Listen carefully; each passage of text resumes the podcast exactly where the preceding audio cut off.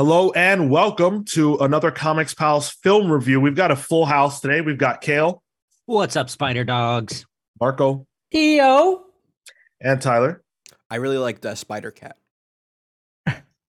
And of course, I'm Sean. Uh, we are here to talk about arguably the most anticipated sequel in the history of comic book films. Of course, I am referring to none other than Batman and Robin. Yes, let's go. You know what? Love this film. Can't get enough of it. Needed it.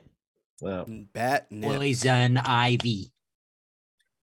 you know how I know, you know how you guys should know I'm lying? I would never, ever agree to do a podcast about that movie. Instead, we're here to talk about Across the Spider Verse, the hotly anticipated sequel to Into the Spider Verse. Um, this, of course, is you know the Miles Morales vehicle uh, that features just about every iteration of Spider-Man ever. Um, and if you love the character, then guaranteed there's something here in this film that will sate your uh, your Spider-Man uh, fandom because everybody is here pretty much. Um, phenomenal cast, top to bottom. Shameik Moore playing Miles Morales, Hailee Steinfeld, Gwen Stacy, uh, Oscar Isaac as Miguel O'Hara. The list goes on and on. Tremendous cast, but how good is this movie? That's what we're here to talk about. Before we get into that, of course, there is a game that we play here on every film review, and that's the Rotten Tomatoes game. These three are going to guess the critic score and the audience score for Across the Spider Verse, and we're playing by Price is Right rules, which means whoever gets closest to the actual score without going over will be the winner. So, who wants to start us off? You I know, say it, you baby. pick, Sean. I will. Okay. Oh, all right. I'm coming in hot. Critics, I'm going to say, now I saw it a couple of days ago. It was a 97. I'm going to say it's gone down a little. I'm going to say 95. Mm-hmm. Now, the audience score, I think, is also going to be stupid high. I'm going to say a 94. Okay. I'm gonna say audience 95. You said 96 for critics? No, I said 95 critics. Damn. I'm gonna say 94 critics. So, it was 94 critics, 95 audience. Correct. Cool. Got it. I'm gonna say 97 audience, and I'm gonna say 93 for critic. Wow. Okay. That was fast. You guys were ready with those. Uh the answer is with a tomato meter uh with a, with four, 242 reviews and a tomato meter of 95%. That puts Cale Cale. right on the money for the tomato meter, but the audience score you guys well, everybody but Tyler underestimated the audience because that that was 97. So Tyler was on the money on that. Damn. Yeah, and so uh the nature of the game that means Tyler wins. Wait, but they both they were both on the money. Well, Cale went Cale went uh under on the audience score by 3, whereas Tyler was only under on the tomato meter by 2 and accurate on the audience Oh. score. So he Ah, just numbers. barely Nice. eked it out. Wow. Wow. High high high Wow. grades from everybody. I, I cool that that was the expectation. Mhm. Right. No one even sniffed the 80s. So um good job on that. Um let's talk about the movie. We're not gonna do spoiler free. So this is full spoilers. If you haven't seen it yet, um, and you care about the spoilers, you're probably not gonna want to listen to the whole conversation. Um, if you've seen it already, stick with us. Or if you, of course, if you don't care about the spoilers, uh, stick with us. We're happy to discuss this film. If you want to support the show, patreon.com slash the comics pals is the best way to do that. We go live to talk about comics and the news and the industry every single Saturday at 10 15 a.m. Eastern. On Thursdays, we have a show called Pals Pulls, 6 p.m. Eastern. That's where we review comics themselves. We've got a great Discord server with a great community. You should come hang out if you want to talk comics, films, anything really. Um, we have great people there who are dying to chat with you. All right, let's talk Spider Verse. I want to start because I did not like the first one very much. That's right. Yes. And that is probably one of the takes I've had, one of the opinions that I've had that people have um, disagreed with the most. Of course, Into the Spider Verse was very popular. I'm cool with that. I came into this one willing to shed my feelings about the first to give this one a fair shake. And I think that for probably 60 to 70% of this movie, I was enthralled. Hmm. Um, I think that for the most part, I was amazed by the the voice acting. I thought the cast did a great job. Um, I was impressed by the balls of the writers and the director and the, the entire creative team to tell a story that goes in so many different directions and has so many you know different characters and cameos and to do it in a way that feels very respectful for the most part um, of the source material and actually has something to say in my opinion about the source material which is never the case right? Like how many superhero movies do we see that actually have commentary about the comics? They, they don't really even care about the comics for the most part. So i appreciated that a lot as well. Um, and there were some sick sick cameos. I cannot wait to talk more about Ben Reilly um and his like look. But I did have a lot of problems with um the end of the movie and the way that the movie changes toward the end.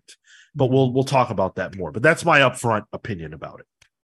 So what would you? what would- Uh, I guess we give our scores at the end. Yeah, yeah. Okay. I think I feel similar, actually. I really enjoyed the first one. I think I really, you know, got what you're supposed to get out of the first one. This one for me, uh I think I think uh I had a lot of trouble with the the meat of the movie. I liked what it had to say about Miles. Yeah. But then like the engine of the story to me I felt completely antithetical to Spider-Man. And that I don't disagree. that really frustrated me. Hmm. I can't Um, wait to hear what you have to say about that.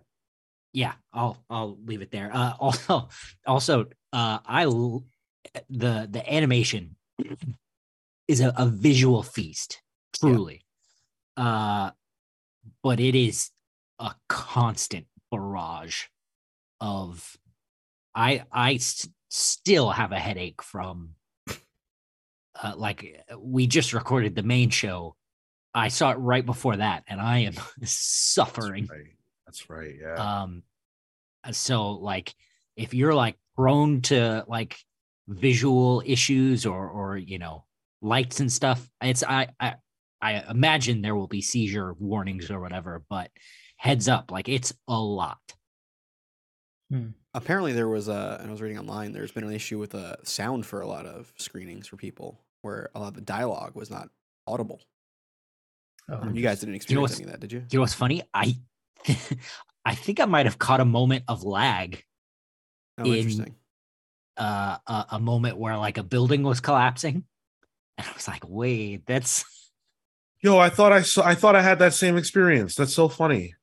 you yeah you know what i'm talking about Yeah, yeah, yeah. I was like, huh, that's kind of fucky.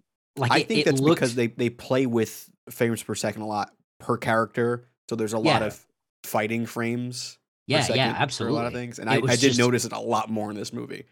yeah because in the first Crazy. one it was just like Peter and Miles. You could see, you could maybe see a difference there. Um, this one's like, well, we got to do that with a billion different Peters at once. So Mm, yeah, Yeah. that that plus different textures in the background so there's just like a lot going on in the screen itself so i can imagine that like from like a compression standpoint is like crazy to even think about sometimes it felt Mhm. like I was like, oh man, is my PC strong enough to run this? You know, like yeah yeah Is my brain strong enough to run this? Um, that's yeah that's that's what that moment felt like it was like oh somebody's computer just crashed um, for for me, um, I I generally really like this movie, but I have like I've had friends ask me like, "Oh, do you like it?" And my gut almost says I don't know yet, um, because it's not done. Mm, Um, and I like and I don't like that. Um, eh, you mentioned the ballsiness of it, Sean. Like like in modern day to do this, I think Yeah. that is ballsy. It is a hard cliffhanger. Mhm. Um, our arcs aren't even done. Like it's not a clean cut at all. Yeah. Um. and, Fuck, like, should I- we talk about that now? Like, yeah. well, yeah, Well, right. uh, Well, yeah, Marco, yeah. why don't you give your your like upfront thoughts in the weekend? Because I, I I have to talk about that. so I, I'm kind of uh, I'm much higher on the the film. It sounds like than than you guys. Uh, it, everything about this worked for me. The animation, the character development, the story. Um, I I had a blast just the entire time, and for me, I think, um, yeah, I, I think I don't know as many of these characters should really like attach some sort of preconceived notion to how they act or how they might manifest or should you know, should manifest in the film. Um, so a lot of these like uh, uh Spider-Man 99, like some of my first time really engaging with him outside of like some random stuff here or there we did for like this uh the Spider-Verse book club. Uh so I, I took it at face value and for me it worked. Um I I love the characterization. I like how it felt. Like the good guy was kind of the bad guy, but with intention to do good, and that felt a little complicated, and um, I, I, that was different. And uh, I, I appreciated the way that they managed to get that story told and how it's not done. I I love the ending as well. So everything about this was functional and energetic. Can I I, start? Yeah, go ahead. Oh, Yep. sorry. Uh, uh, to start the ending conversation, um, Marco and I were talking about the hard uh, cutoff. The hard cliffhanger is the word. Um, and he said movies don't do that anymore. And I said, "What are you talking about? Yeah. We've had ten years of superhero movies that do exactly that. They don't do it as well, Hmm. But almost every Marvel movie we have is a to be continued." Okay, I'm Yes. glad you said that Yeah. because that's exactly what I want to tackle right now. Okay, So, All right. Okay. for, so to me, there's a big difference Mhm. between a movie that has a clear cut beginning, middle, and end that satisfies its arcs within that movie, right? But also leaves the door open for more, right? The Dark Knight has a sequel. It is not ended on a cliffhanger, right? The mm. Empire Strikes Back has a sequel. It does not end on a cliffhanger. It ends in a very specific way. The heroes took an L. They they lost. The, the- that's the arc of that movie. Now, of course, they go on to win later, but that movie is complete. This movie does not feel complete. Why? Because none of the arcs that it establishes resolve. They're not. It's not clean. They're they're. It, it's intended for you to see the next one, and if you don't, I don't see how you could say you got a full experience out of this movie. There, there's no climax.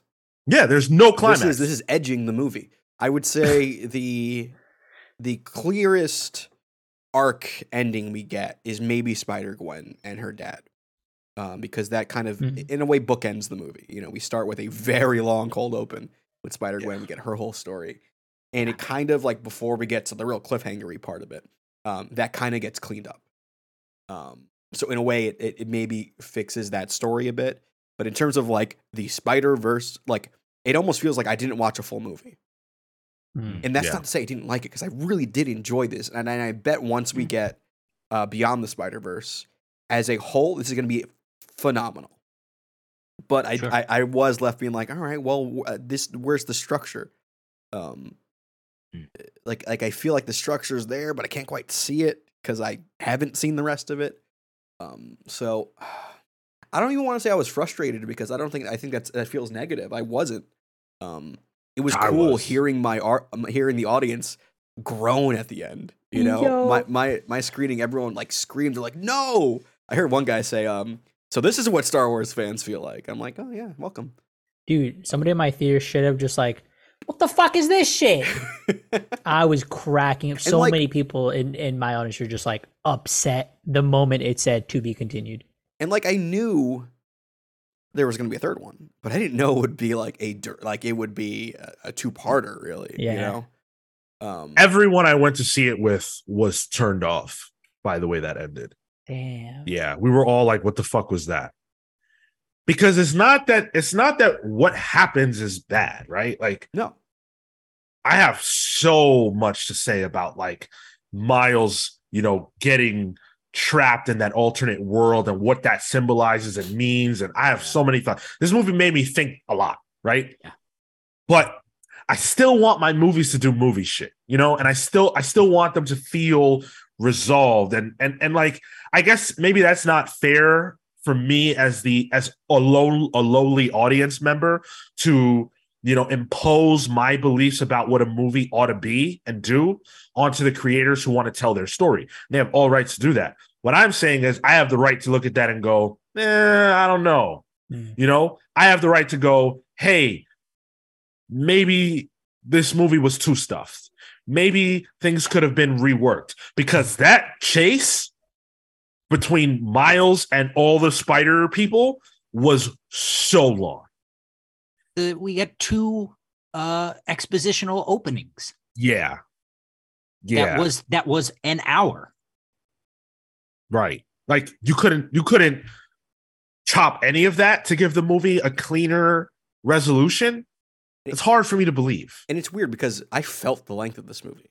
Yes. Yeah. 'Cause- especially I- once because in my head I'm thinking of structure and I'm thinking of how the movie works and I'm like Mhm. I feel like we're in build up but we've been here for a while Yeah. and then then that's when the cliffhanger that's when the, the movie ends Right. and I'm like oh yeah I, I guess I was right in terms of the actual structure of the movie but it's not the structure of a movie rather it's structure of two parts Mhm. um and like the the two openings you get Miles's opening and you get Gwen's that really opens it um I enjoyed both of them a lot I love the character work in it but again it's just like yeah I was like when when are we getting to the the plot here you know man, it was so much character work. Like Mm, I, yeah. I I liked Miles's mom a lot. Yeah, I love his I don't need to know how much she loves her kid this much. Like I get it.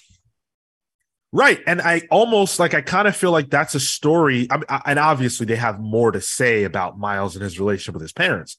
But I feel like so much of it played out in this movie that it's almost like you couldn't, you know, separate that out a little more if you know you have two films. But I guess they're clearly trying to do something different in the next one. Mm. Um, I don't know. Yeah, and my my thinking was also that you know, like Tyler said, you know, they sort of make it a Gwen film by framing it, you know, the beginning and then giving her a full arc. You know, Miles' whole story was in into the Spider Verse, and then it's all recapped in his exposition Right.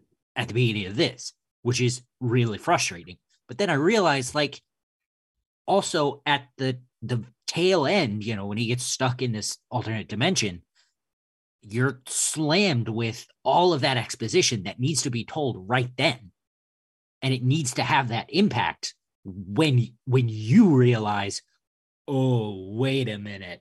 Right. Right. So I man, I'm conflicted about it. Like I yeah. I like I I felt it and there was a there was a point where I was like, all right, if this is still uh parental stuff, I'm just gonna go to the bathroom. Like Damn. I, and I I, was right. I didn't miss anything.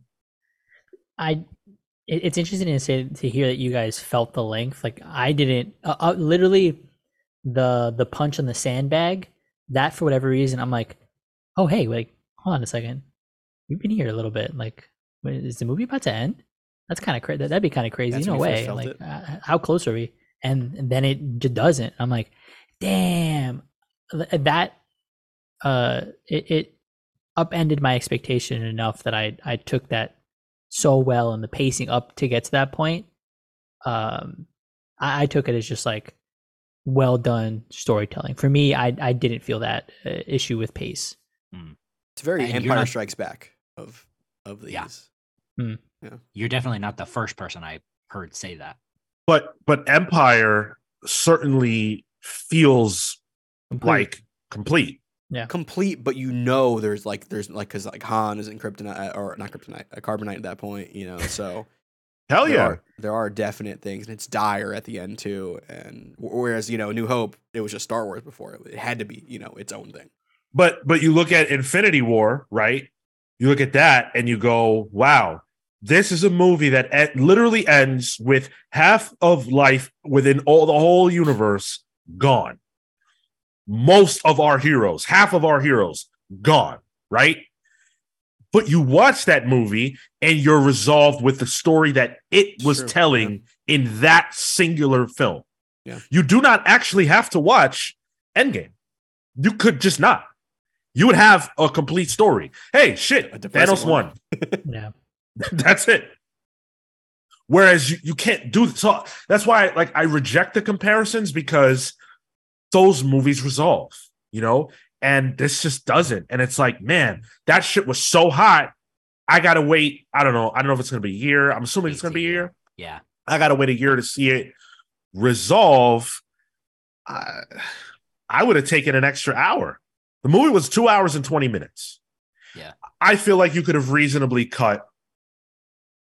You could you could maybe you could make an argument for 20 minutes being cut. You cut 20 minutes and give me an hour and make a full movie out of it, I'm sold. Shit, I say an hour. Damn. And I'm not saying that content was bad, Right. just that Yeah. like there's an editing to art uh to there's an art to editing. I also wonder if the, the the artsy response to this is, oh, oh, we wanted to make it feel like a comic book. You know, you got to wait for the next issue. Uh, comic book cuts aren't clean per per issue. You wait a month. Mm, I don't I don't yeah. think so. Or if it's Spider Man, you wait, and you're only waiting like two weeks. So Right. Well, I I really feel like, you know, especially if you've been following the production of all this since Into the Spider-Verse, you know, they've, you know, I think they really wanted to tell the full story. You know, they wouldn't have they wouldn't have split it if it wasn't worth it. right. And it wasn't always split, if I remember correctly. Yeah. Yeah. that was a thing that they you know decided they needed to do um we will talk more about the ending i'm sure a little bit later but let's go all the way back to the beginning um we start as Cale mentioned with this you know probably 20 minute open with that centers on gwen i really love that stuff. Um Yeah. when gwen is a fantastic character. Um it's wild to me that you know there's been more character development uh in my opinion for Gwen Stacy the the like that character idea across the Spider-Verse movies than in the comics in the sense that like the Gwen Stacy that we all know and love what's her character development really? She's a smart you know girl that Peter dates and then dies That's why Stan wanted to kill her. He's like, where else can I go? So, but this version, you know, she has so much depth to her. She's very interesting and compelling. Um, I was hooked for all of that. At some point, I was like, "Where's Miles at?" Like, I kind of want to, you know, I want to get to Miles, um, but I do understand why this scene needed to be there. Why this sequence rather needed to be there. And I think it Um, was gore. Like I, I was a fan of that Spider that that early Spider Gwen book by Latour and Robbi Rodriguez. Yeah. And the way that they managed to make Gwen's universe almost look identical to some of those Robbi Rodriguez Rico Renzi covers was impressive. Just the way that the color worked, um, and color changed depending on Gwen's mood for the universe. Everything Right. was it was a wash in like these pastels and some of it you could even see like the watercolors leaking Yeah, uh, and, and yeah, running in the that. background um and the way it was distinctly different from the stuff that we saw in miles's universe um i loved it i thought it was great I mean, storytelling through just background, right? Like that. That was phenomenal. Um, the I think I think that gets done throughout the course of the film, and like this as the opening, it's like, oh, okay, you're setting an expectation that stuff's going to be from an animation standpoint different and and evolved. Yeah, absolutely. And the animation was something that um I actually didn't really care for in the first one. That's right. Um, actually, oh, uh, the first film. yeah, Yeah, yeah. Uh, so I, I didn't actually didn't actually care for it that much here. Well, yeah, I was gonna say I like the idea that all the spiders have like uh Mhm. Of a look unto themselves, like an animation style, I guess, unto themselves. I thought that was cool, but it was too much for me. I don't know, like even Mhm. when it wasn't all spiders, even when it was just like a train scene or so, something about and it, it really stuck out to me during the rooftop um celebration of Miles's dad getting the promotion to captain. Like something about the fact that they're not real people, but the animation is so good and their movements just don't look quite right to me. And it, it just it just threw me off. I, I I animated films like this are not for me. I just Hmm. visually like I love the story, but visually they're just not for me. Like It's that Uncanny, Valley stuff. Yeah. I think so. Yeah, I think so. Interesting. I felt some of that, especially when Miles was surrounded by characters from other universes. Mm. Like he looked a little too real compared to, you know, the people surrounding him. And maybe that's that, you know, that old cartoony style of, you know, you don't have to pay attention to this. So it's a little opaque, Mm. uh, a little solid color or whatever versus the the bright, shiny thing in the foreground. Like Tyler's screen right now. Yep. No, I was gonna say like, like more like like when you can tell where the trap door is in Scooby Doo. You know. Yeah. Yeah, exactly. Exactly that. um but miles looks a little bit too real Yeah. Hmm. Yeah. Um, but but you know, we there's a moment where we get to see the vulture, right? And he first of all, he looked cool as shit, right? Yeah. But also, you know, the way that the movie sort of clues you in on the fact that something is wrong is that he looks so different from anything that we've seen yet to that point. And so you go, at least I was going, oh, damn, I guess he's not supposed to be here. And that's the idea. Yeah. Yeah, Yep. even the uh the police sketch you have of him, it's just like the normal vulture that you see first, and then Right. you see him, it's like, oh wait, this is Da Vinci. Like, what is what is going on here? Uh, I love that, sick. design of the vulture. I, I was Yeah. really into that. I love the editor's note that popped up on the screen for when he did the Mhm. hammer hammer space, Mhm. uh, which is like a Spider Ham reference, uh, where he could just pull random stuff out of the ether. well i Uh, mean that's a cartoon reference that's not yeah, just yeah, yeah, yeah. Um, but like I was like, all right, yeah, they're leaning into this heavy, and then they, they I I like how this version of the Vulture is our first like anomaly that we see. It's a very different one, so it really sets the tone for like what we're gonna see. Yep. Also, I don't know if this was considered at all on their part, but it makes sense that they would use the vulture for that, considering the fact that he actually is an anomaly in the films as well. The the live action Yeah. films, because he's gone from the MCU into the Sony universe. So I don't know if that was play if that was intentional, but yeah. He's in the Mm, Michael that's Morbius right. movie. yeah, yeah, yeah, yeah. Um, so yeah, from that point forward, you know, we get introduced to um to uh, uh, uh Spider Woman, which was really cool. Um, and they went with the you know the very brief period of time that uh, Jessica Drew was um pregnant, and they they went with that idea, and they got Issa Rae to play the character in this film, and um she's pregnant and riding around on a motorcycle and just doing cool badass shit. And she was one of my favorite characters in the whole film. Although I wish they had done more with her. And, and not only that, it, it's it's kind of a callback to Jessica Drew's first appearance. Before she was in the Marvel Comics proper, it was a tie-in comic to the animated series where she was black. Um, and Huh. she did have an afro too, and everything. So Which animated series? the like amazing Spider-Man and his amazing friends, like it's it's like first Spider-Woman appearance in comics. She is black. Well, thank you for telling me that. I didn't know that. I did not know that yeah Hmm. I actually can thank the Alamo Draft House for teaching me that beforehand, and then I fact checked it afterwards. But Man, yeah. Oh, I, I miss the alamo draft house sick. Um, yeah, so we get introduced to the idea that there are all these spider people across the Spider-Verse who are working together to uh well, we don't know this at the time, but we learned it later, to maintain the canon. Um, and to make sure that you know things go the way they're supposed to and that no like outlier anomaly things happen that you know disrupt the status quo now you do not have to be a rocket scientist to figure out that that is making a commentary on comics um and i thought that that was all brilliant You know, Yeah. the idea that these characters are themselves made responsible for maintaining their own canon that all the same things must occur and they must occur across iterations of the same idea of a person all peter parkers must lose their uncle ben you know as an example Mm. all gwen stacy's must lose you know their captain stacy their their father in order for things to go the way they're supposed to go Mm. and my mind went to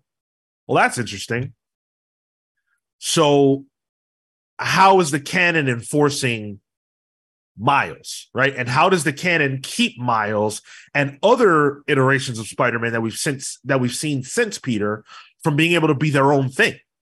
You know, Hmm. why do all the spider people in the comics have to have a tragic um, Yeah. you know, backstory? Why do they have to be that way? Why do they all have to be quippy? Why do we have to maintain this as the status quo? And that's really the question that the movie is asking, but it's not just asking that about comments, it, comics, it's asking that about people. It's asking that about human beings. And why do we choose to reinforce the canon of our lives and the narratives that we tell ourselves about what's true about us that we have to live out? Why? And I thought that that as a statement was phenomenal. I, I, didn't. Uh, I had a similar thought, but with respect to Gwen, like how does therein she stay a spider person, considering she's a Gwen, right? Is her fate and therefore canon not to die? And and that was that was one point where I was like, when when that got brought up, I'm like, oh wait, but she therein becomes an anomaly, no? So that like that was one part where like some of the logic of it fell apart, but you know, you suspend your disbelief for this kind of thing. I think that's what works, and I think that's why some of them are. There's ones that are teaming up that are different. Like you know, like Gwen teams up. You know, has that, that feeling with Miles where you know they mentioned they're they're di- the different ones. You know, even Right. before we learned about all that. But even before that, like we were we we knew like we see Hobie. Hobie is not a Peter as well. Um, so there's that friendship that that kind of is garnered there between you know him and Gwen and and Miles too. And So- to, to to to the question you're asking, Marco, I think it's very deliberate Yeah. because I think the movie is not saying that she won't die the same way that all Gwens die. I think the movie is asking you to think about, well, then what's her fate? Because they have that conversation. And is she breaking the canon by having a relationship with a Miles and not a Peter? Those are all things that are playing into my mind that I expect that over the course of this trilogy they'll deal with. And they play with it. How many times did they not show Gwen nearly like fall, Gwen falling, right? And then getting saved or, or something like that. Or Miles falling and her saving him. They played with all that a lot. And I'm not thinking she's going to die or, any, or anything like that. I, I'm thinking thematically, they're trying to clue me in on the idea that I should be paying attention to the fact that this could be bad. Hmm. I think I I I interpreted it as Gwen is the Peter. But she had So- a Peter. Right. But the Peter was the Gwen. So because Oh. Gwen was bitten by the spider, she becomes the Peter. She becomes the spider person. They're, person. they're totems. Even in Therefore- comics, they consider them totems. Yeah. Therefore, her Peter becomes the Gwen and dies. Hmm. Okay. Yeah, I could see she was that. always And- supposed to be a Spider-Man, while Miles wasn't. Yeah. Uh, therefore, even her uh her dad, her Captain Stacy, uh toward the end of the movie when he quits, he's no longer Captain Stacy. So she becomes another anomaly because he's not going to die. Exactly. Yeah. Exactly. So all the things that we're looking at and going, well, shit, you know, how does that make sense with this? I think the movie is Yeah. deliberately playing with those, and I love that Yeah. part. I think that's very fun Although I think there's one loophole that I pointed out is like my, this is like the only Miles, right? that we've seen. Well, technically, that's not true because we've seen another Miles by the end of the movie, but Uh, The only Spider-Man Miles. I think that's they paused that, but I'm like, wait, video game Spider-Man's in there. There's a Miles there, but never mind. That's just me starting to poke holes into Yeah. This, which, which you, you can. It's a web. So that's fair. But you, if you if you really go down that rabbit hole, you would also have to consider the fact that the person playing the game is in the game, And wouldn't he just be insanely freaked out by that? So I assumed in my mind that the game wasn't the actually the, the exact same game. Yeah. Fair, fair. who okay. knows? Yeah, yeah, yeah. Speaking of the Yeah, game, that's yeah. great. Speaking of the game Thank though, yeah.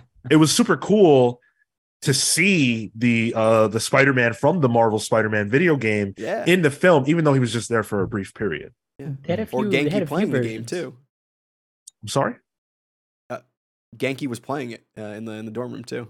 Yeah, yeah, yeah, Yeah. absolutely. I meant I meant like The actual him character yeah, model. the character model Spider-Man. among Yeah. the yeah. And the voice actor too. They got him back. Yes. That, yeah. Oh Yes. yeah. Yeah, they should have done more. He's so cool. People love that fucking guy. And and, and how many people Yuri played that game? He should- Lowenthal, right? yeah, like th- They that got, that, they got that the was other voice actor back from Spectacular too for this. So. Yes, yes. Um, and there were so many times when they showed, and I'm I'm curious to hear what you guys thought about this, where they showed like the live action spider people. Yeah. Um Yeah. they used those and Doc Ock, uh Alfred Molina's voice was Mhm. used a lot. Anytime we heard a line come out of a Doc Ock character, it was Alfred Molina, and I thought that was super cool. Oh, huh. Yeah. Um, and so they they had all these different cameos. We saw um um Childish Gambino was That's was right. there. That was I great. Which is that. That was cool. MCU. That's our MCU character there. Yep. That explains why he's Turns not in the it movies. was- Love that. And- and and it's cool because like it all it insinuates right like he's not supposed to be there something's off and like that speaks again to that relationship with sony and all that Yep. or, It's or, or so even much when, meta uh, shit there. when Spot goes to the Venomverse for uh, for a minute Yo, yes, Yeah. and he speaks with Miss Kim. Yeah. and he pick, picks Yeah. out some ven- Oh. venomants. I That's haven't seen those movies. Okay. Oh, oh shit. That's funny. Yeah. I thought I was I was like, oh, he's just in New York. That's what I mean, That's this lady's just per- like, fuck it. yeah. It pulls together and it canonizes all of Spider-Man's appearances, at least, you know, the major live action ones and a lot of the television ones as well, like the animated series. Um Yeah. so in that regard, I think that was super cool. Um, a lot of people have been making comparisons to No Way Home and saying that, you know, it does it does No Way Home better than No Way Home. I don't agree with that. I think it's a different kind of movie with with different responsibilities. But in terms of respecting comics, um, not just that not it only it doesn't not only do it better than Spider-Man films, it does it better than every comic book film. It also kind Yeah. of solidifies it, like, oh, this is this is all part of the the multiverse saga in a way, because we see we see Kang's timeline right before we see like the web of Spider. We see that MCU timeline from Loki right there. I'm like, all right, I see you guys are doing. And like you know there ain't no damn way in hell, right? That in the MC in an MCU movie we're going to see references to any of this. No, But the fact that this that and Sony's smart, we I'll probably do a whole thing about that at another time. But like the fact that they continue to tether themselves to the MCU Mhm. is so funny to me, and it's smart. It's smart. I feel like we used to we used to bash on that though. You know, it it was like the hangers on, or, or maybe not you, Sean. Maybe you you had the foresight. Um, No, no, But- no, no, no. I bash it. It's it's, but it's not stupid. I bash it because it's so obvious what they're doing. fair. But I've always said Sony's playing 4D chess with Marvel. My man, my man read all the Sony emails. Like he he been knows what's going on. Boy, do I love it. Um, so yeah, lots of cameos Do- in this film. Go Do ahead. you guys have a Tyler. favorite cameo while, while we're on the discussion of that? Yes, Ooh. I think I do. 2D Spider-Man. When, The animated uh, series one where he swings yeah, yeah. He's like, she comes in, but then he's just like 2D object, and so Miles Yeah. just goes right by him. Like that was That was sick. Uh, I think Ben Reilly was a major one for me. I don't like as much what they did with his character. Um, but the fact that he had an inner monologue was really good to me. I wish it wasn't as like hateful. If not hateful, but it felt like he was just a joke.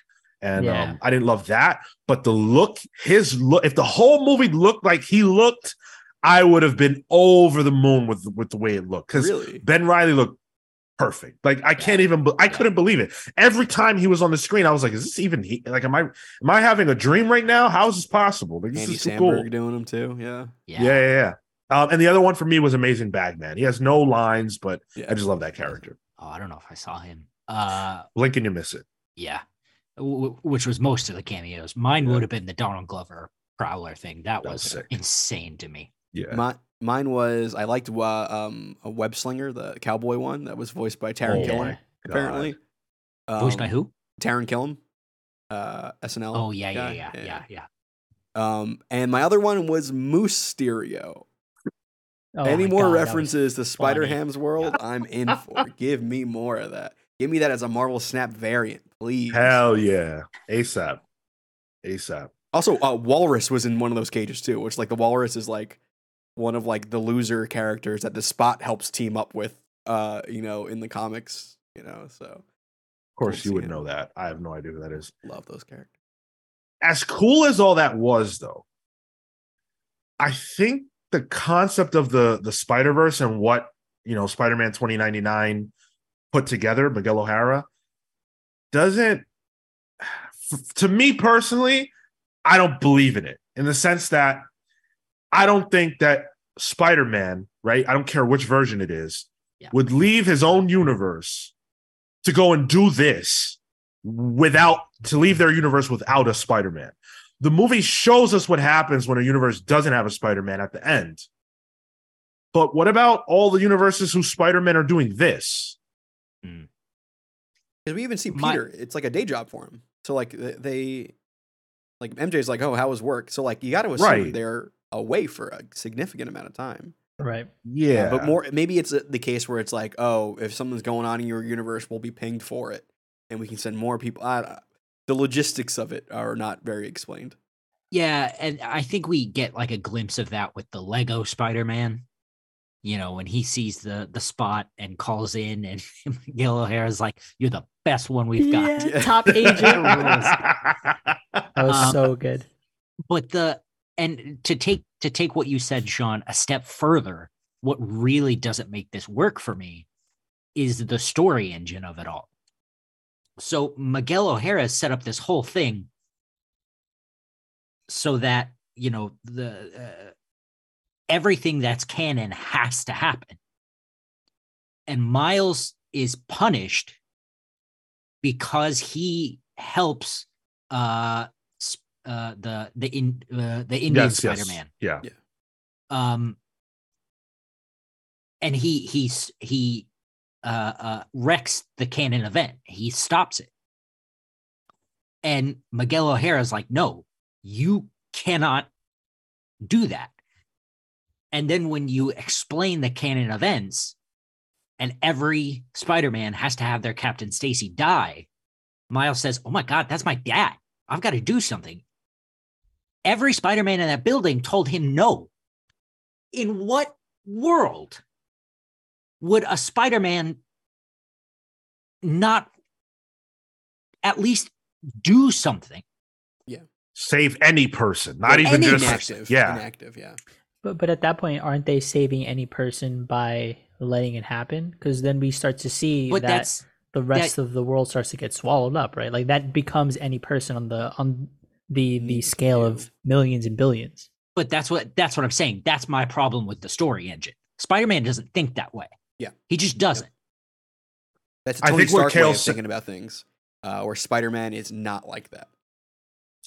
I think what Cale's expressing, and I agree with this, is that the concept itself is tough to work with in a Spider-Man story because Spider-Man simply would find another way and wouldn't agree to this crazy cockamamie idea where we have to let people die.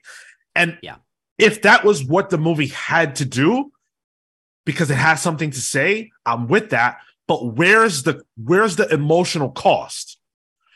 These people, these spider people, are presumably right because we only have two hours with the movie, but they've been doing this. So presumably they've maintained status quo of watching many Captain Stacy's die, many Uncle Ben's die, many this, that, and the other. How the hell are they dealing with that internally?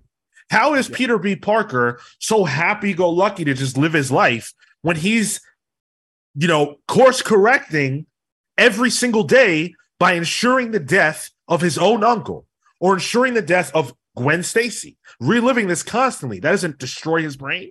Mhm. Yeah, and I think you know I uh, the the thin bit of characterization I got is that he has to live with the fact that this is just how it is. Right. But that's not Spider-Man. Agreed. Yeah. Yeah. Uh, Spider-Man has had arcs in the comics where it's called No One Dies. Like it's it is a cornerstone to the character, no matter which Spider-Man it is. It doesn't. It's not a Peter Parker cornerstone. It's a Spider-Man cornerstone. Uh, so much so that the death of a loved one is also a cornerstone. He, Uh. Spider-Man made a deal with the literal devil Yeah. to keep his aunt alive. Like that doesn't oh, I like Miguel O'Hara his canon is a little, you know, Yeah. iffy depending on like where you look at the character and like, you know, he's got that 90s grim dark energy. You can see where he would, you know, make this happen. But I don't understand any version, any version of Peter Parker. Or even Miles or or Gwen, which I guess that's why they're the ones that are resisting. Yeah. Um, I think the movie works a lot better in that regard if Miguel O'Hara is doing this alone, or if he has conscripted specific Spider-Men whose universes are already gone Mm. to help him do this Mm. because they wouldn't they, their universes are gone And they which is care. the actual Spider Verse book, where there were a lot of people who lost their universes, and like that's how they get looped into things. So yeah, Yeah. yeah. Um we've we've dealt with this part a lot. Um let's talk a little bit about the spot. We haven't talked about spot yet at all. Love Um Spot. spot is I guess you could say one of the two primary antagonists if you consider Yeah. both him and Miguel O'Hara to be the antagonists of the film. Um he's treated like a joke right? For the first bit of it, you could tell he's powerful because it's crazy, right? What he's able to do. But the first meeting between him and Miles in this movie is very much like Miles is going about his day. You know, as Spider Man, he sees this crime happening. It's a goofy crime. Spot, Spot's trying to steal an ATM, but he sucks at it. And Miles just kind of, you know, deals with him. He jobs him out, and, and that's that. And um, but we see that the Spot has an axe to grind with Miles, and he's got an ambition to be more, to rise to the occasion, um, to be able to be Miles's um, um, like top villain, like his primary antagonist. And I thought that that was pretty interesting because every hero generally has their, you know, their primary villain. They're a lot of times their analog. Um, and Spot is trying to become that in Miles's life. And he goes to extremes to get that power. And I enjoyed personally watching his transition from a goofball to a legitimate threat to the entire multiverse. Yeah, that, that that I thought was so well done. Um, because you underestimate him, right? Right. And and I think because of that, when he he comes back and he's just like just OP, like oh shit, I probably shouldn't have done that. Like we should not have laughed at this guy. Like like, like there's that moment where they're at the in the reactor and they're like, we take it back. You're super serious. Like I'm so sorry. Like like our bad. Um, because now you see it versus like what the potential could have been. And I think I think it was a really good device of him wanting to be more because then you can kind of to some degree sympathize like oh you know he's a shitty villain with aspirations right that's ha ha ha funny and then he does it and you're like whoops it also mirrors Miles's story too. It mirrors the Mhm. fact that you know Miles had to live up to Peter. Um, you know, in in a, in a in a way, you know, he was the cause of his Peter's death in a weird way, Mm. roundabout way. So, um, having to live up to that um, is is important. And it's cool to see that in a, in a weird way being mirrored by the spot. Yeah, and we, we see that we see Miles get a, a like a power boost, and he's more comfortable and confident uh, in his skill sets. And you know, I enjoyed that a lot.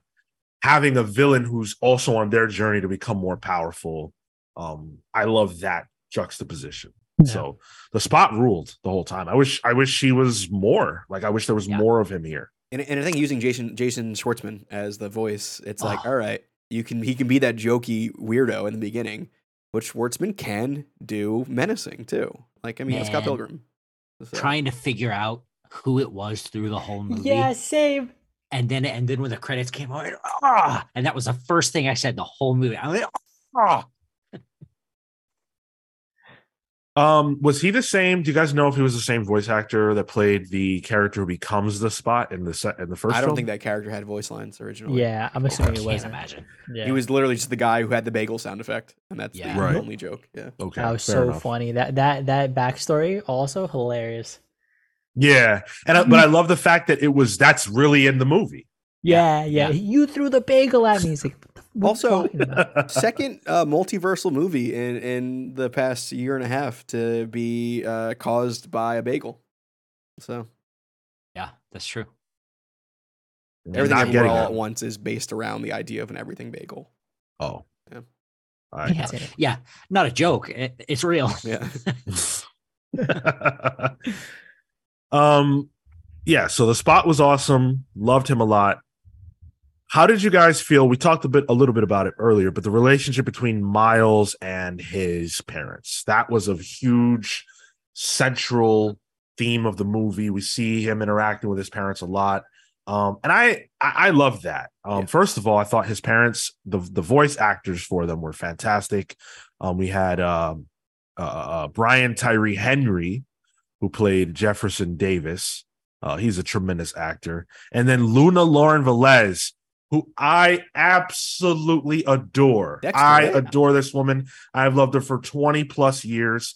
She was in um, the, the television show that I feel like no one else but me watches. Oz. Go ahead, Tyler. Is it Oz? She was in Oz. I love that, but that's not the show I was referring to. I'm actually going back even deeper. I'm going to New York Undercover I haven't seen it. which was one of Dick Wolf's earliest shows, but it's one where he wanted to showcase diversity because he felt like all all diversity in television at the time was criminals. Let's make the cops, you know, the the minority people. And she played one of the police on that show. Tremendous actress. And so yeah, I really loved both of them. I thought that their interactions with with Miles felt authentic. Yeah. It felt It very felt real. real Yeah. three of the people on this show right now, right, have a parent, at least one parent who is of the um the the, the like racial background of Miles's parents. And so I'm sure that each of us can say from our own experience that this shit felt real. Yeah. So, Marco, what was it like being on the outside of that? oh, dude, that was so fucking frightening. They, like, there were the the moment where uh he's like he shrugs off the whatever. It didn't even have to pan. Oh yeah, I knew. To that, Yeah. I was like, "Oh, you fucked up, bro." Like, I, like, "Ee." I have three three white mothers, and I felt that whatever.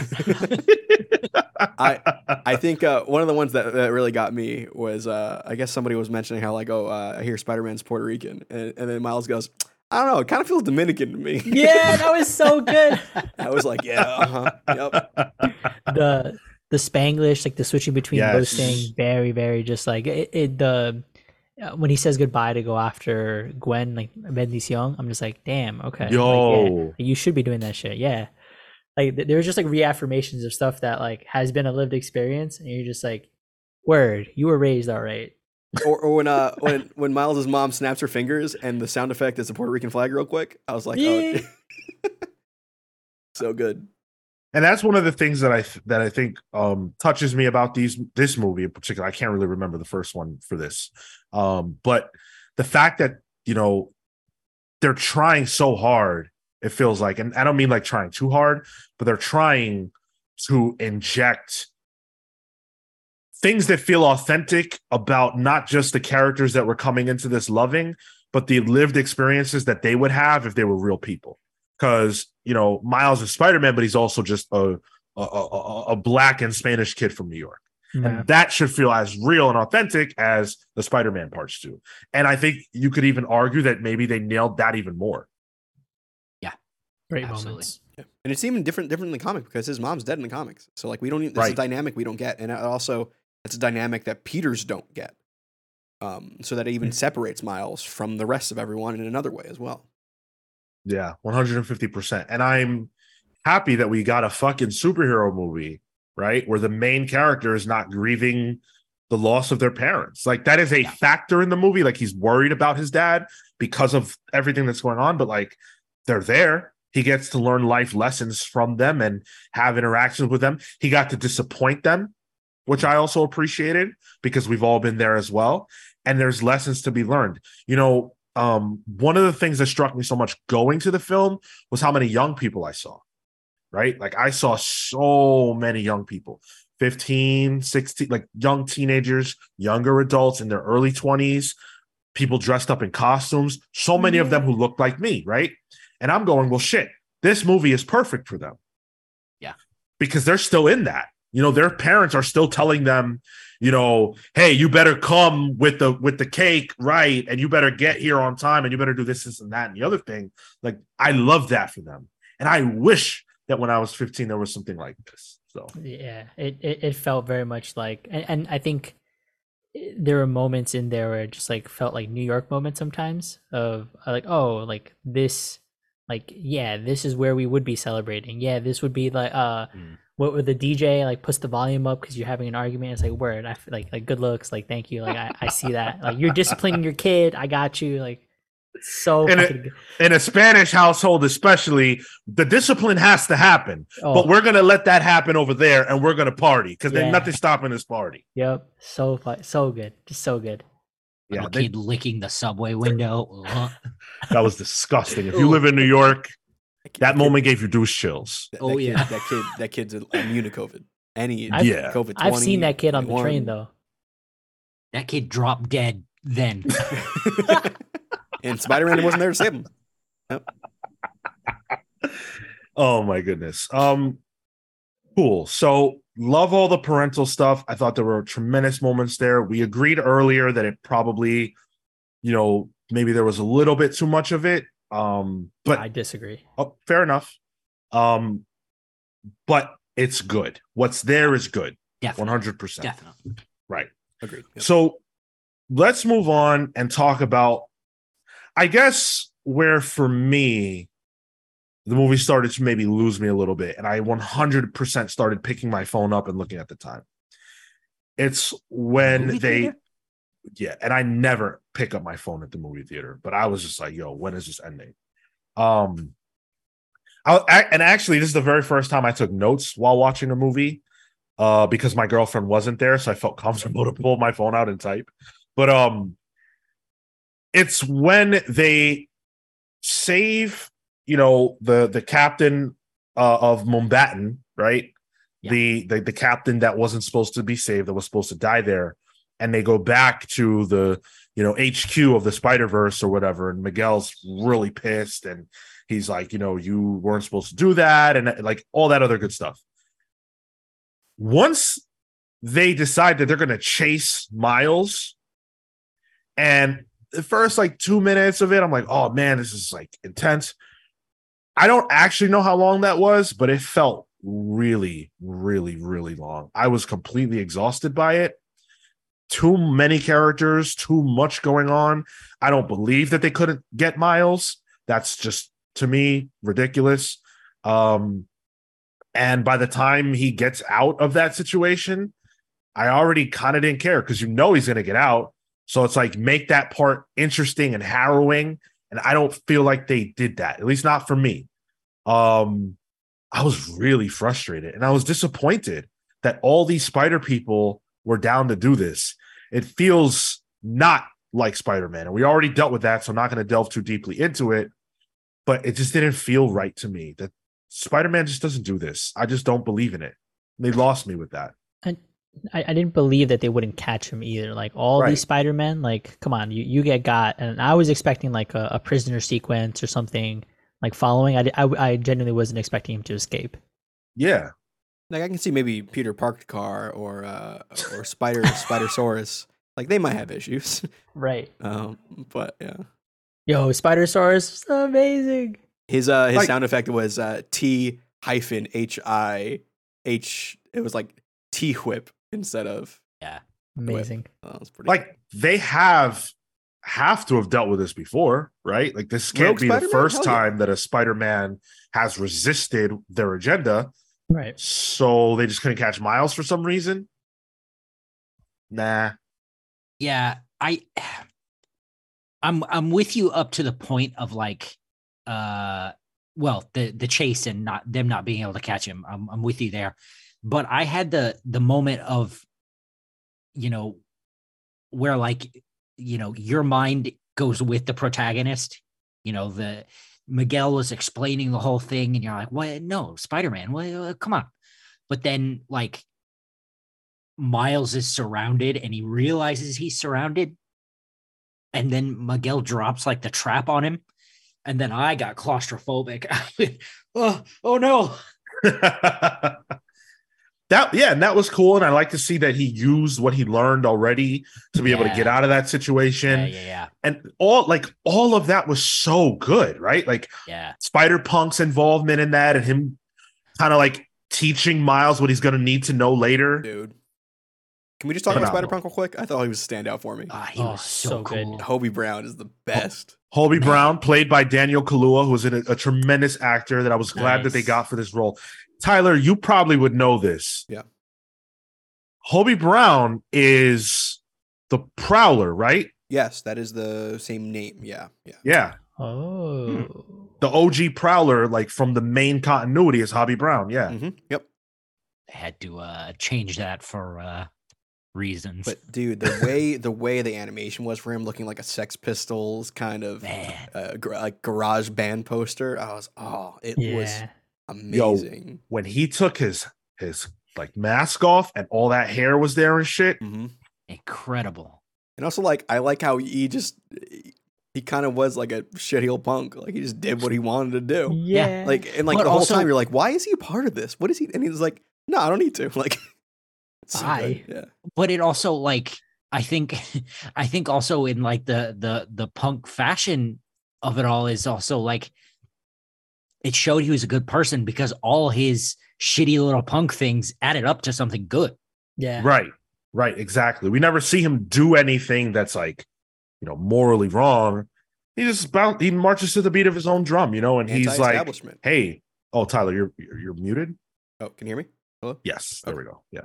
I was gonna say he's anti-establishment, and, and that whole Spider Verse thing, that's an establishment. So Yeah. He grabs a bracelet here, a battery there. Ah, who's gonna miss it? That's not Yeah. gonna hurt anything. and also I let Daniel Kaluuya just like talk in his own accent. I believe like the story, the the premise they give, uh, he mentions Daniel Kaluuya's actual hometown in England too. Oh, sick. Okay. Um, so like canonically, Hobie is from Kaluuya's actual hometown. So cool little touch there. I do have one quip, one thwip with an editor's note. I believe not having a Scooby Doo is actually Scouser slang, not Cockney slang. Hmm. Okay. I'll take your word for it. So, so when you would say something, you'd say something. You would say, uh, oh, "I don't have a Scooby." Uh, well, they should have hired you. Fucking Hey. telling me. I, but I, I have a Spider Man. oh, that's right. Yeah. I got one. Persona. Yeah, yeah. I forgot about that. That's sick. Cool as This- shit. I have never been captured more accurately than this right here. So Cale is holding up an image of a spider sona that was drawn for him, and I believe it was done around the time of the initial Into the Spider Verse film, and it one. is yeah. it is done by uh, Cale. That was um Letty or was that Nori? Oh, geez. So this one is uh Letty. The one I'm holding up now is Letty. This is my official uh, unique spider sona. Uh, and the the reference I was pointing to there was I'm very sadly eating a bowl of cereal, and that's yeah, could not be more accurate. This one is me as Spider Writer. Uh, this one is by Nori, and it's a mix of uh, my Spider Sona as a common writer as well. Nice. Beautiful. Wish we all had that. So, go ahead, Tyler. Which Earth is that from? Earth 69? Or 2114. Got it. Wow. Uh yeah, so then we kind of we kind of get to the end. Miles, you know, he miraculously escapes that situation. I did like him getting a little bit of help from the um the avatar spider, Spider-Byte. person. Oh, that was good. Bite, spider bite. Yeah, yeah, yeah. she was awesome. I, I, I yeah. Um, but then Miles ends up, you know, back in his home, back in his room, and you know, he's having a conversation with his mom. And I don't know about you guys, but immediately I was like, oh, he ain't where he's supposed to be. I knew right because away. yeah. Yeah. Yeah, Word? im- yeah, yeah, Oh, absolutely. I didn't. Well, well See- you know right away because you see when he gets scanned, it says Earth 42. Well, see, I didn't catch that. The numbers to me, it goes out the door. Yeah, I, I I caught that, but I was just like, oh, surely he's going back to the same whatever. Yeah. Four, I'd 42 make a sticks with connection. me because it's Jackie Robinson's number and it, it, it repeats constantly throughout these movies. Right. But just the the way it looked, something felt off to Mm. me about it. What for me, I, I, he picks up a purple hoodie, and I Mhm. went, "Purple one, okay, that feels weird. Fine." Purple hoodie and green jacket too. So like Yeah, the color yeah. theory is like, Per- oh, that's Prowler colors. What's going on here? Yeah. yeah, yeah. His mother's comment on his hair, you know, there were there were some clues, yeah. but even still, the moment where the door opens, and they did such a great job in terms of how they showed this, because you see, you know, um, uh, Miles's father walking up the stairs. You know, he's headed back to the apartment, and you think that he's headed home and he's going to walk through the door. And the door opens, and it's not him. It's actually his brother, who in this universe is dead. So, or rather, in in Miles's you know universe is dead. In this one, though, the one that Miles is now in, he's alive. And not only is he alive, but he's you know helping support you know, Miles and his mom, who no longer have Jefferson Davis in the family. Right. Then we see that, you know, the proud, well, who we believe is the proud prowler, uh, Miles's uncle, is taking him somewhere, and it's like, oh, wait. So in this, and I don't know about you guys, but in my mind, I'm like, oh shit. In this universe, Miles works with his uncle. Right. That's what I thought. Yep. Right. And they're selling drugs, right? That's what where my mind went to. Then we get the big twist and reveal that the prowler in this universe is Miles himself. That was cool. And that this is a, the universe that does not have a Spider-Man because the spider from here ended up in Miles's universe and bit him instead. And and you can hear like Jonah Jameson on the newscast mention this uh, the Sinister Syndicate runs the place. Yeah. I'm And like, every oh, time, by the way, that place. we heard Jameson's voice, it was um Yeah. I can't remember his name right now. J.K. Simmons. yeah, Yeah. he's the only, Yeah, he's the only constant in all these universes. and Alfred As Molina, apparently. Yeah. Um, this was huge for me. I hate like I hate the fact that it ended on a cliffhanger. I, I just straight up don't like that. But seeing Miles as the Prowler, seeing him as a bad guy, was so huge for me because that tied the whole movie together in a way. Yeah. Miles' life is great. He's got his dad and his mother. They're successful people. He goes to a great school. Everything is roses. You couldn't really ask for a lot more than that, you know? It's a beautiful life. That is not the canon for most of the people that look like him. Hmm. Reinforcing the canon of somebody that looks like Miles leads to what we saw at the end of the movie. People that look like Miles, that come from his background, that have, you know, that come from the inner city, what's the what's the uh projected outcome for them? Not great. You lose your father, which a lot of us do, to drugs, to, you know, alcohol, to the streets, to prison, to death, whatever. The outcome that we see at the end of the movie is canon for a lot of the people that look like Miles. And that's the canon that everybody's trying to reinforce. Now, I know that I'm applying, you know, real lived experience to the movie, but in my opinion, the movie asks you to do that nonstop. So why wouldn't I do it now?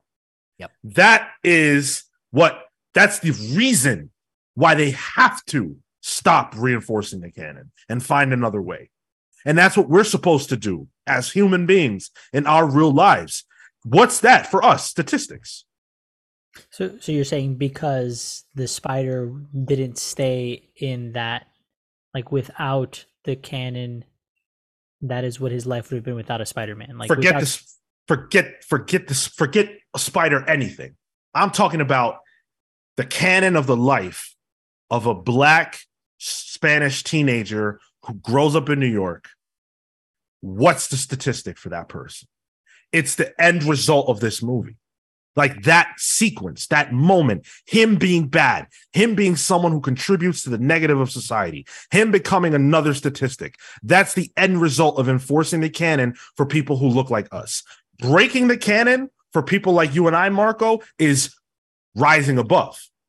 It's doing better. It's our parents, hopefully, having set a better example, which we see happen to Miles. That's Miles' experience. But mm-hmm. that's not the canon for most people who look like Miles. But didn't they also break canon by not getting the spider in that? You're thinking too much of plot. Sean's talking about symbology of it. No, Yeah, I, I, I, I, yeah, I get that, but I, I'm, I guess what I'm, what I'm saying is the symbology works in just in the vacuum. Then, like, like it, it, it, where it doesn't work inside the vacuum of this film. Then, I think it does because the movie is telling you the canon was broken by the the the spider not being where it was supposed to be. Right? Something was uh, amiss. So if you just watch the movie and you're not thinking like me, whatever, it works fine. I'm talking about what's underneath what we see with our eyes. Yeah, the, the idea is that th- this is the world without a Spider-Man, but the inverse of that is what was my what, what could Miles's life have been like if he a was never Spider-Man or b didn't have a father figure. Um so it's this weird antithesis to what Miles actually his life wound up being because of the anomaly. Or- and or, go ahead, Cale. or had the wrong father figure. Right. Sure. And and it's a lot more like Peter's life than Miles. Yeah. Except that when you have Mm. Peter's life, but you're black, it ends up not always. Of course, I'm not saying this is a, a- a literal 100% fact, but it ends up at times the way that the movie ends. And so I'm saying I'm applauding the fact, and, and I don't know, again, this is just what I got out of it. I'm applauding that because that felt real to me, and that made me look at the whole movie differently because I'm like, damn, we have to stop enforcing the canon How'd you feel when let uh, people be. His uncle was like, "Oh, so you took your braids out?" I was like, "Oh," I was like, "That was an interesting little comment there." But I was like, oh, "Okay." And then you see Miles with those braids and everything. I'm like, "Yeah." Yeah, man. I And I have I had relatives who looked exactly like Miles in that universe too. Yeah. 100% dude my uncle died from gun violence due Yeah. to selling drugs my father is not my father has more in common with the prowler than jefferson davis this is my story Yeah. i broke the canon you know what i'm saying like i broke the statistic so that's what i got out of it because i saw my life in the juxtaposition between the life that this miles really has and the life that the miles from that universe has and how you end up with both. But anyway, I've gone on enough about it. Um, yeah, so the movie ends on a cliffhanger. We have to wait a year to see where things are going to go. I think March is the tentative release date. It's a little- March. little less. Okay. A little less. Hopefully they meet that. Well, Um, yeah. I really, really, really don't like the cliffhanger aspect of it, but I like the actual like sequence itself. One of the other things I don't like about the cliffhanger is, in terms of structure, we are at the build up, and I feel like we're we're about to hit the climax. Like, how do you do a whole like- movie based on that? Just like this conversation. Yeah, but like, how do you how do you do a movie? Like, it's just like, Yeah. it's just gonna be one big mess of a battle, and then denouement. You know, like, Well, I, I imagine for the next film, we're gonna see an arc with, uh, you know, a, a full Miles arc. mm, I guess so. Yeah. You know, Miles has to change his own mind. Yeah. He has to save himself. This the Earth 42 version of himself Sure. Yeah. and break the canon. Hmm. And I love that. I think that's awesome. Oh, interesting. Uh, because you know, if you think about Into the Spider Verse, it's sort of Miles changing Peter's mind. this one ends up being changing Gwen's mind. So the next one will be changing his own. Oh shit, Cale, you you fucking you're cooking. You came to cook. What is Cale Okay. right or Man. something? That Ron V conversation, I've my head hurts so much, but I've never wanted to write so bad. so, final thoughts on the film as we close out. Uh, excellent. I loved every minute of it. Uh, this was an innovation in animation, and uh, the first one was in the first place, and somehow they've built upon that and expanded it and continue to innovate. And that to me is absolutely incredible. Um, I think the story here is uh, it it starts off small and gets big in such a really clean way um, that I think uh, it just leaves me hungry for this third film. I'm I'm I came into this with you know like excited and uh, with high expectations, and it exceeded that. And now I'm gonna go into the next film similarly, like excited, ready for more. Um, and if they do, even if they maintain this as like baseline, cool. You've completed an, an incredible story. But if they continue to do more on top of this, and you're just that's three homers and back to back. For me, I really like this. I did really like it. I just feel weird talking about it as a whole because there's no hole. The It's only holes hole. we get in this is Spot and his holes. Um, but yeah, it just it just feels weird because it, it's not done, you know. Um, so I think I can only really say, did I like it? Yes or no? And the answer is yes, I did. Yeah, I feel very similar. Um, I think if you if you liked Into the Spider Verse, you're gonna like Across the Spider Verse. Um, this one does a lot more with uh, more characters. You know, you get a lot more of Miles' life. You get a lot more of Gwen's life, um, and it does a great job of building all that up and making you anticipate what's coming. Um, if you haven't seen it yet, heads up on the visual aspect. Your head's gonna hurt. You have epilepsy, maybe, maybe not. And and uh, I, we didn't bring it up, but the music in the first one was phenomenal. The music in this one also so so good. Everything just was like set to this great background, whether it be hip hop, whether it be ambient, whether it be just like rock moments for each of the characters. I've loved every minute. I, I shared the uh, playlist because the official album's not out, um, but it's in our Discord. So like all those songs or whatever people have been able to figure out is collected there. I think the first film's music was better, actually. Okay. um, was this movie better than the first one? No, I think so. I can't. I, you can't can't- judge yeah, it. I can't- I feel like I can't It's not answer that. finished. Yeah. I, I think I like this package more than I did the first movie as of right now. I no, I don't. By that metric, no. Um, so for me, you know, I I did not like the first one that much. I think I like this one a lot better. Uh, the, this movie, I felt like it was saying things that were important to me as a as an individual, um, more than the first one. And it included, I mean, look, I am a Marvel whore. Okay, I love Marvel comics, and so when you throw in cameos, you are never going to hear me complain about fan service. Like, if it's for me, I'm into it. So and the fan be service was good. Like like th- there were moments I'm like, this is egregious. You're taking advantage. You didn't deserve this. You didn't earn this. Everything for me was just like, yeah, you've worked your way up to this. I know enough about the the the multiverse to understand that you're being like cheeky with it, but not in any way that was excessive. I thought the archive footage from Amazing and the original Spider-Man was a little much, but fuck it.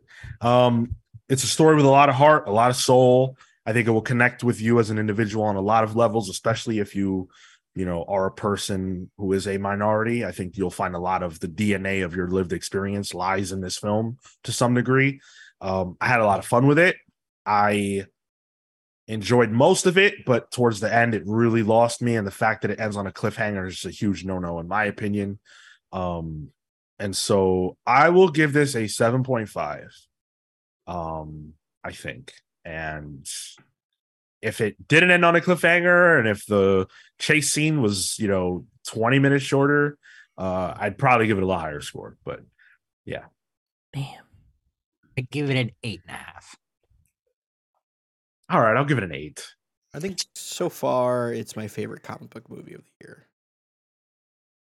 Oh yeah. What the hell else do we have yeah, this yeah. year?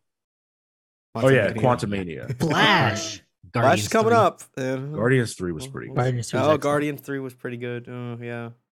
Damn. Uh, this still tops that for me because, like, uh, and I, I think I've said this. If you can get me in a in a film where I'm also Spider Man, fuck it, I'm in.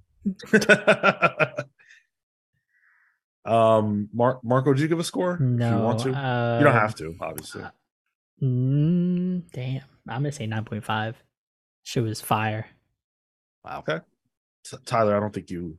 Yeah, I feel weird. Feel weird doing it. If I had to, like an eight, maybe. Uh, Mhm. that would be four out of five. Yeah, that, fit- that yeah, that, fit, that fits for me. Shit, if an eight's a four out of five, I don't know if I feel like I don't know if I feel like a four out of five. Anyway, we're we don't actually care about all that type of shit. Um, thank you guys so much for listening. We really appreciate you. We have a lot more content. If you're into this, if you're new to us, but you like this, our backlog is deep. It goes six years. We reviewed nearly every comic book movie that's come out. We talk about weekly comics every single week. We talk about the industry of comics. We do hard hitting interviews with the top tier creators in comics. So check us out. We are the Comics Pals all over social media. You can watch us live every Saturday at 10 a.m., 10 15 a.m. Eastern, and Thursdays at 6 p.m. Eastern for Pals Pulls, which is our comic book review show. Uh, our Patreon page is the place where we um, feel most supported by you guys and where we are offering a lot in return for that support. So check us out. Um, thank you so much for listening, and we will see you across the Spider Verse for the next one. Take care, guys. Whip to it, baby.